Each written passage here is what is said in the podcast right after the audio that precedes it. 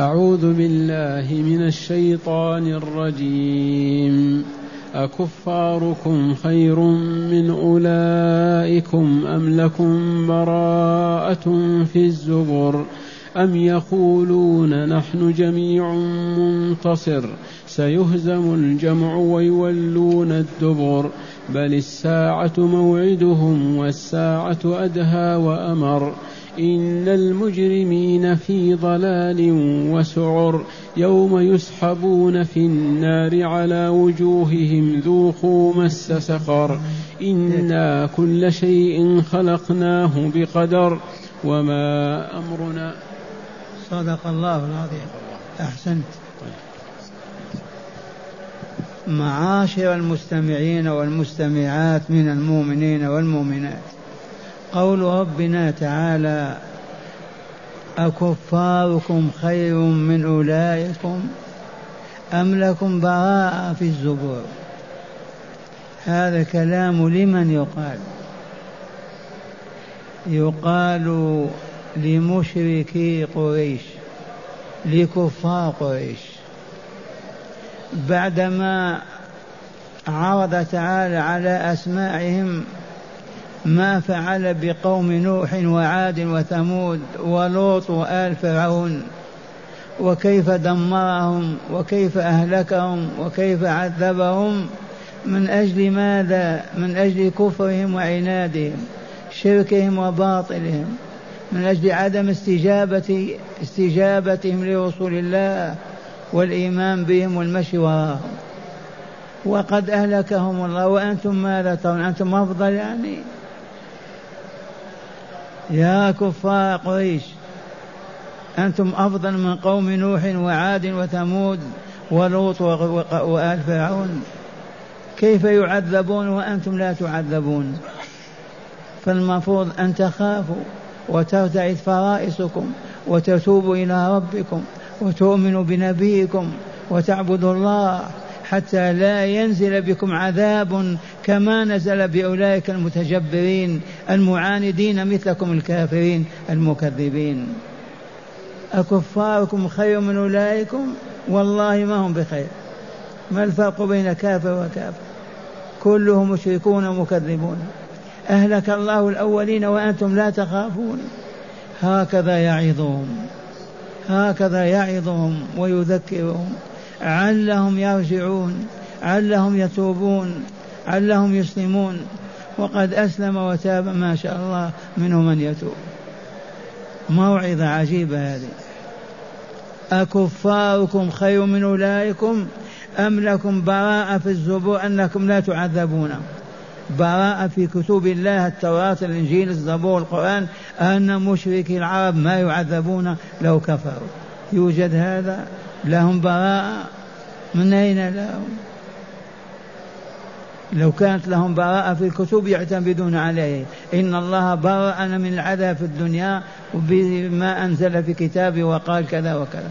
ما في براءة هكذا يقول تعالى لمشرك قريش أكفاركم خير من أولئكم الذين سبق أن علمتم ما حل بهم وما نزل بديارهم من العذاب وهم قوم نوح وعاد وثمود وصالح.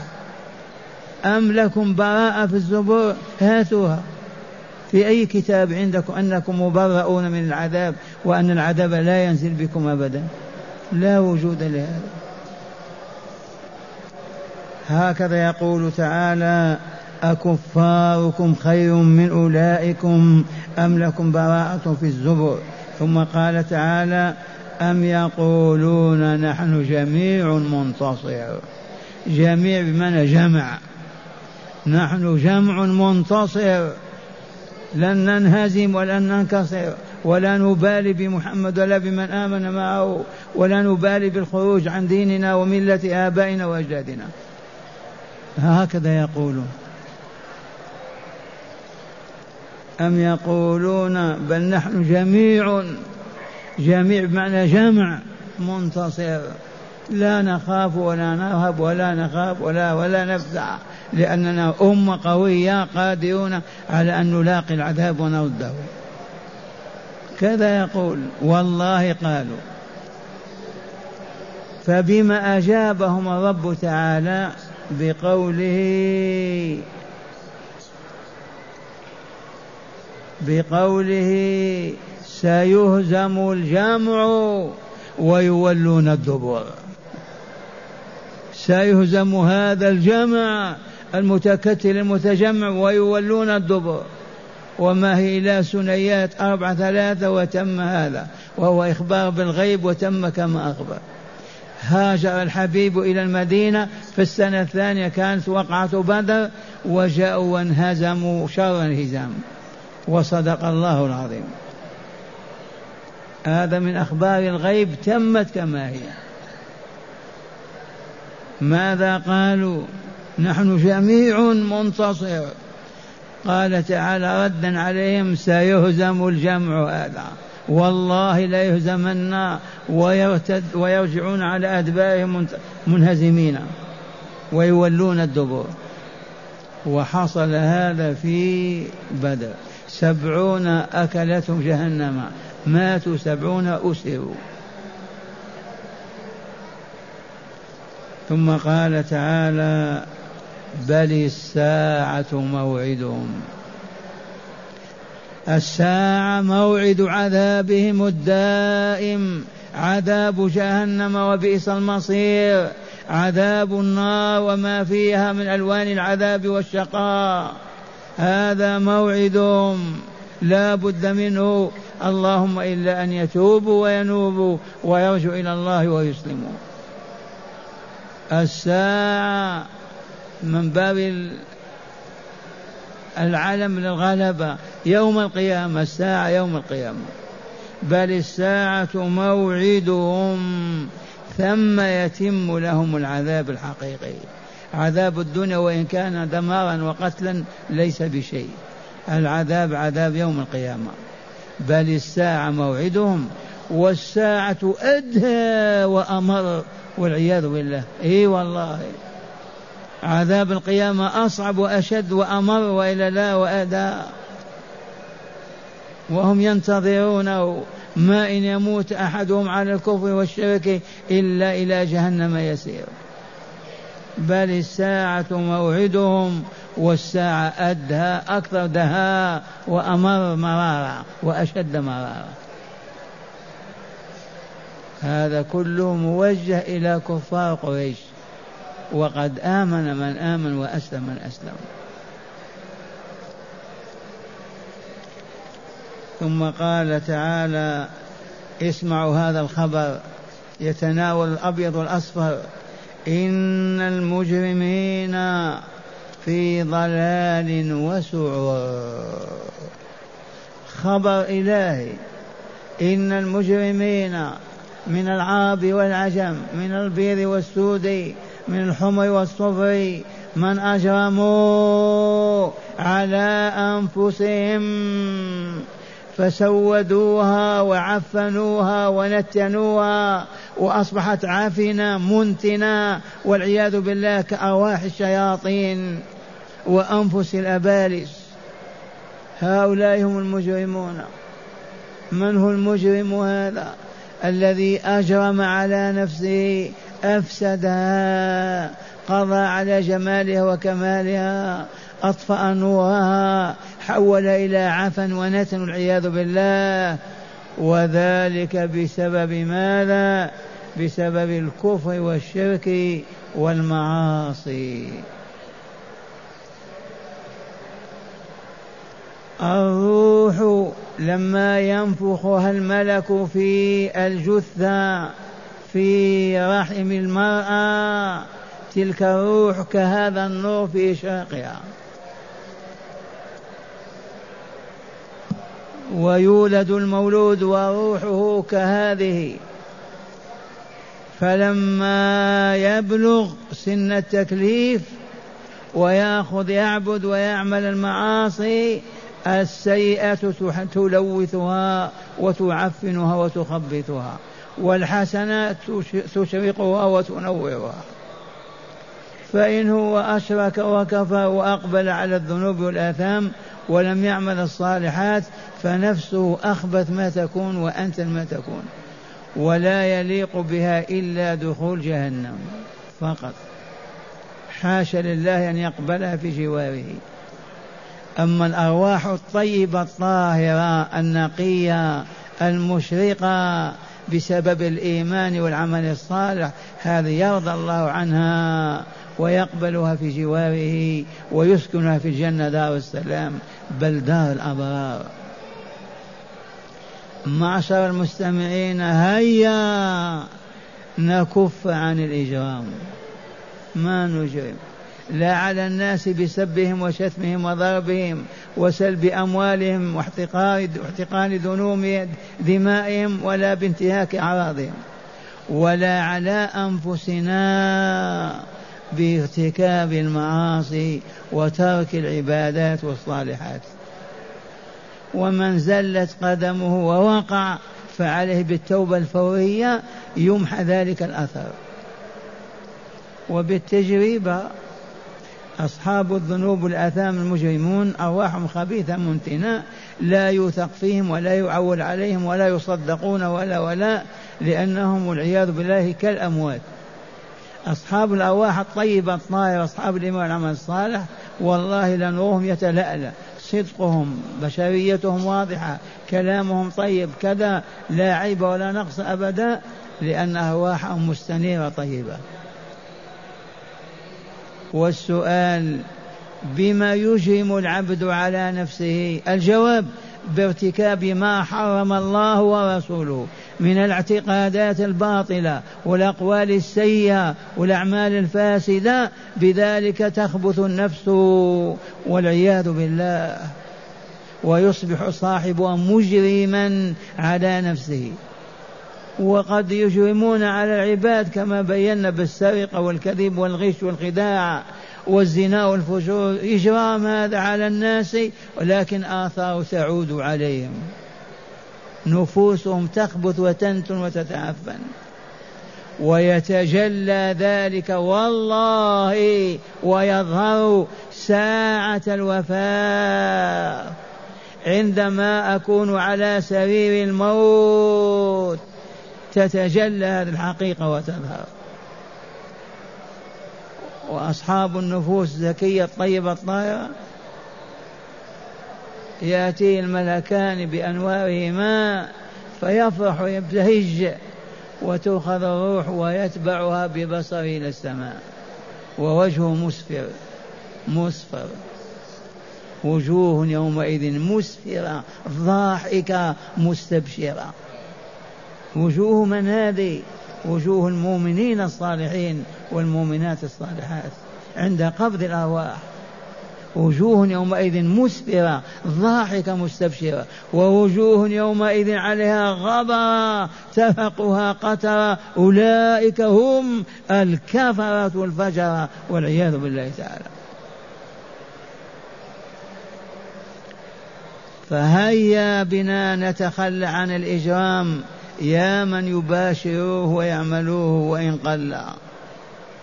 وبلغوا إخوانكم أن الإجرام والعياذ بالله تعالى صاحبه كما قال تعالى إن المجرمين في ضلال وسعر. المجرمون في ضلال. والله لا في ضلال. الذي يسرق ويكذب ويفجر ويزني ما هو في ضلال هذا؟ في عمى في ظلمة. وإن أردت أن تعرف ذلك هل تستطيع أنت أن تقول كلمة سيئة؟ هل تقدر على أن تفجر؟ هل تقدر على أن تسيء؟ ما تستطيع. إذا هم في ضلال في متاهات. لا بصير لهم ولا. وهم في سعو في جنون أيضا الشيطان وسعو جهنم أيضا. الدنيا في ضلال والآخرة في سعو هؤلاء المجرمون. إن المجرمين لفي ضلال إن المجرمين في ضلال وسعور. يفسر السعور بالجنون يفسر السعور بالنار لكن نقول ضلالهم في الدنيا وعذابهم في الآخرة. أجمع للآية. ثم قال تعالى يوم يوم يسحبون في النار على وجوههم يسحبون إلى النار على وجوههم يسحبون في النار على وجوههم يسحبون عند الدخول إلى النار ويسحبون في جهنم. تعرفون السحب كيف يسحبه؟ بحبل في عنقه من حديد ويجره على الأرض. والله العظيم من هؤلاء المجرمون وإن كانوا أبناء الأنبياء وآباءهم وإن كانوا أشرافا وإن كانوا ضعا وإن كانوا وإن كانوا. كما علمتم زادكم الله علما. قد أفلح من زكاها وقد خاب من دساها. كن ابن من شئت أو أبا لمن شئت. لن ينفعك ذلك النسب أبدا. لما؟ لأن العملية هو أن تكون النفس طاهرة نقية فتدخل الجنة وتسعد فيها. خبيثة منتنة عفنة تدخل النار وتشقى فيها. قد أفلح من زكاها أي زكى نفسه أي طيبها أي طهرها بمواد خاصة ألا وهي الإيمان وصالح الأعمال وأبعدها عن المدسيات ألا وهي الشرك والذنوب والآثام. يوم يسحبون في النار على وجوههم ويقولون لم ذوقوا مس سقر ذوقوا مس العذاب. وسقر جهنم. الدركة السادسة من دركات جهنم. الجهنم دركات الجنة طبقات. واحدة فوق واحدة. ذوقوا يسحبونهم على وجوههم في جهنم وإلى جهنم ويقولون لهم أي الملائكة ذوقوا مس استهزاء بهم ذوقوا. يذوقون الطعام الشهي وإلى العافين المنتن ذوقوا مس والعياذ بالله تعالى. معشر الأبناء والإخوان نعمل على أن نتقي ربنا. نعمل على أن نتقي ربنا. فلا نخرج عن طاعته وطاعة رسوله إلا إذا أكرهنا إكراها أو فعلنا ذلك نسيانا. أما ونحن عقلاء بصيرون فلا نزني ولا نفجر ولا نكذب ولا نسرق ولا نخدع ولا نغش ولا نظلم ولا ولا. ويومنا كليلتنا فيها ذكر الله وعبادة الله. وما هي إلا أيام وننتقل إلى عالم الجزاء. إما النعيم المقيم وإما العذاب الأليم. قد أفلح من زكاها وقد خاب من دساها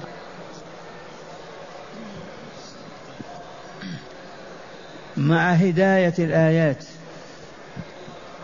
من هداية الآيات بيان حقيقة من يغفل حقيقة يغفل عنها الناس وهي أن الكفر كله واحد ومورده بيان حقيقة من هداية هذه الآيات التي تدارسناها توجد بيان حقيقة وهي أن الكفر واحد. لا فرق بين كفر وكفر كفر الأولين كالآخرين.